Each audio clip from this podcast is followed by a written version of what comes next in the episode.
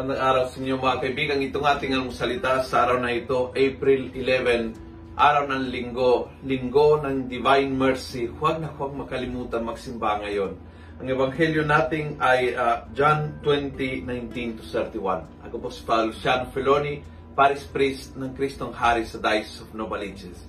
Sabi ng Ebanghelyo, kinagabihan ng linggo din yon ng mga alagat ay nakakatipon, nakapinid ang mga pinto ng bahay ng kanilang pinagtitipunan dahil sa takot nila sa mga Hudyo.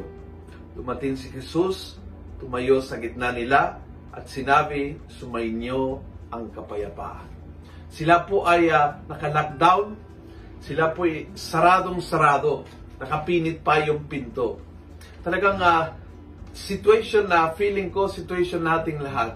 Andiyan po tayo, nasa lockdown. Andiyan po tayo na quarantine. Andiyan po tayo na isolate. But andyan din tayo punong-puno ng takot at pangamba. Pag pumasok si Jesus sa isang tahanan, kahit kahit anong pinit, kahit anong isolation, kahit anong takot, pag pumasok si Jesus, dalawang bagay ang mangyayari. Pasok kapayapaan, alis takot.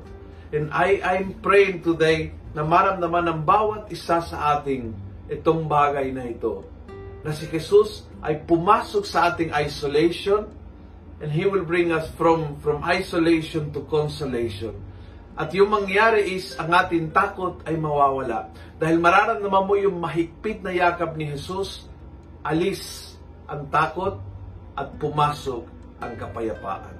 This is my prayer for each and every one of you, lalo-lalo sa mga naka-COVID, sa mga na-isolation, sa mga nasa hospital. This is my prayer for you. Put Jesus inside your isolation at mangyari itong dalawang bagay na ito pasok kapayapaan, alis takot. Kung nagustuhan mo ang video ito, pass it on.